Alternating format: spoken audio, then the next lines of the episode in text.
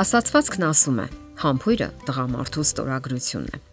Իսկ ինչ է իրենից ներկայացնում համբույրը։ Այդ մասին գրում են բոլոր բանաստեղծներն ու արցակագիրները։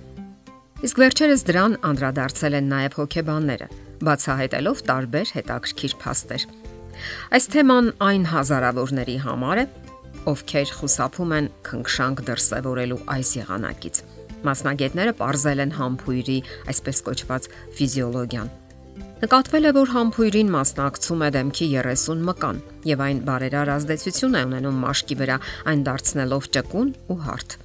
Բավականաչափ քանակով արտադրվում է նաև ադրենալին հորմոնը, որն ակտիվացնում է օրգան համակարգերի աշխատանքը։ Հաճախանում է պուլսը, հասնելով մինչև րոպեում 150 զարկի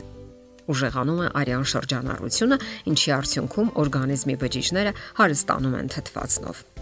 Համբույրի ժամանակ ամուսինների օրգանիզմները փոխանակվում են թքով, որտեղ պարունակվում են անհրաժեշտ բնական անտիբիոտիկներ։ Այսպիսով փոխադարձ ամրապնդվում է իմունային համակարգը եւ օրգանիզմի ընդհանուր վիճակը։ Նկատվել է մի ուշագրավ հատկություն եւս համբույրը ընդունակ է նվազեցնելու ցավը։ Համբույրի ժամանակ արտադրվում է էնդորֆին հորմոնը, որն ունի ցավազրկող հատկություն։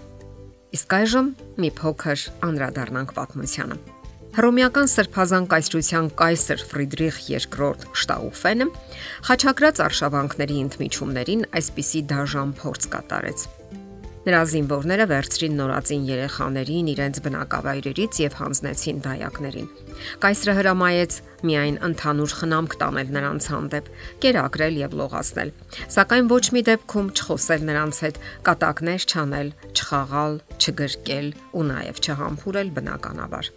Կայսրը ցանկանում էր իմանալ, թե ինչ լեզվով կխոսեն եւ ինչ կզգան այն երեխաները, որոնք երբեք մարդկային հնչյուն չեն լսել, որոնց երբեք չեն սիրել, չեն փաղաքշել ու շոյել եւ որոնք օրորոցային երգեր չեն լսել։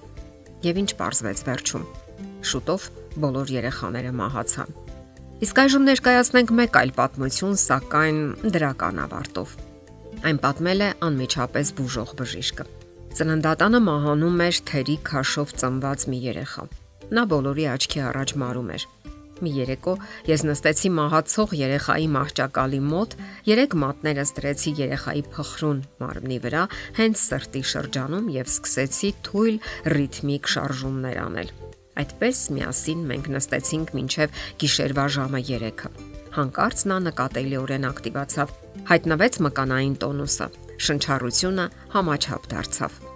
Երկու շաբաթ հետո երեխային եւ մորը դիմավորեց երջանիկ հայրը։ Այս պատմությունն ապացուցում է, որ մարդկային շփումը շատ կարևոր է։ Այն երբեմն փոխարինում է ժամանակակից դեղամիջոցներին։ Իսկ վերջերս հետաքրքիր հոդված հայտնվեց գիտություն եւ կյանք ամսագրում։ Այնտեղ գրված էր, թե ինչպես են մրջյունները վերակենդանացնում իրենց ցակերին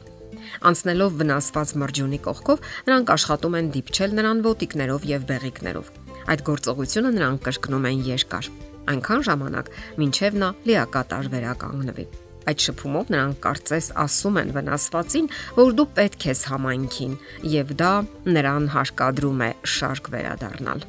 Ինչի մասին են վկայում այս բոլոր պատմությունները որ մարդկային հարաբերություններում շատ կարևոր են հպումները, շոյանքները, փաղաքշանքները, համբույրները եւ դրանք իսկապես կենսական մեծ ուժ ունեն։ Մայամիի համալսարանին կից շոշափողական հետազոտությունների ինստիտուտի տնորեն Թիֆանի Ֆիլդը պնդում է, որ մարմնի հաճելի հպումները անգնահատելի օգնություն են հոգեբանական առումով։ Դրանք բարձրացնում են իմունիտետը եւ խթանում կենտրոնական նյարդային համակարգը։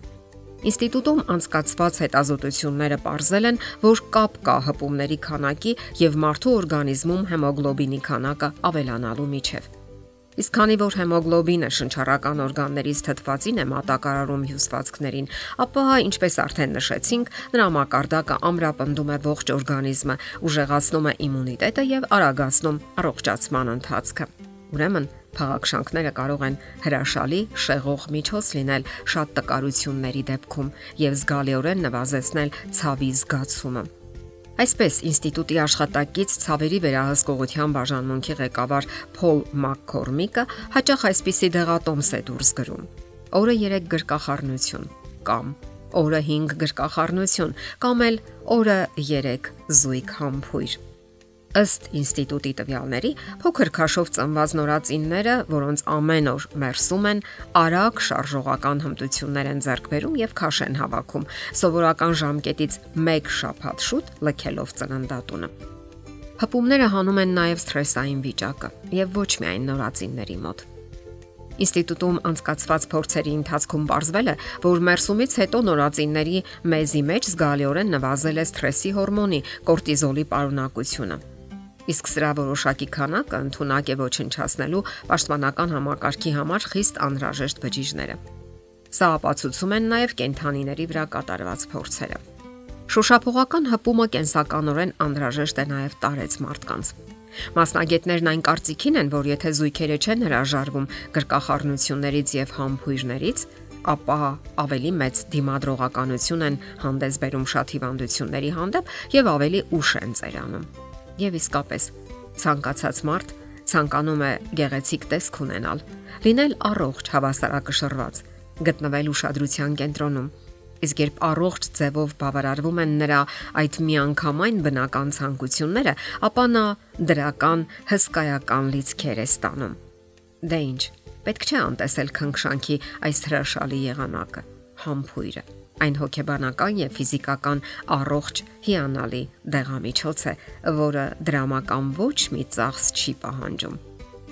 Եթերում առողջ ապրելակերպ հաղորդաշարներ։ Ձեզ հետ է Գեղեցիկ Մարտիրոսյանը։ Հարցերի եւ առաջարկությունների համար զանգահարել 033 87 87 87 հեռախոսահամարով։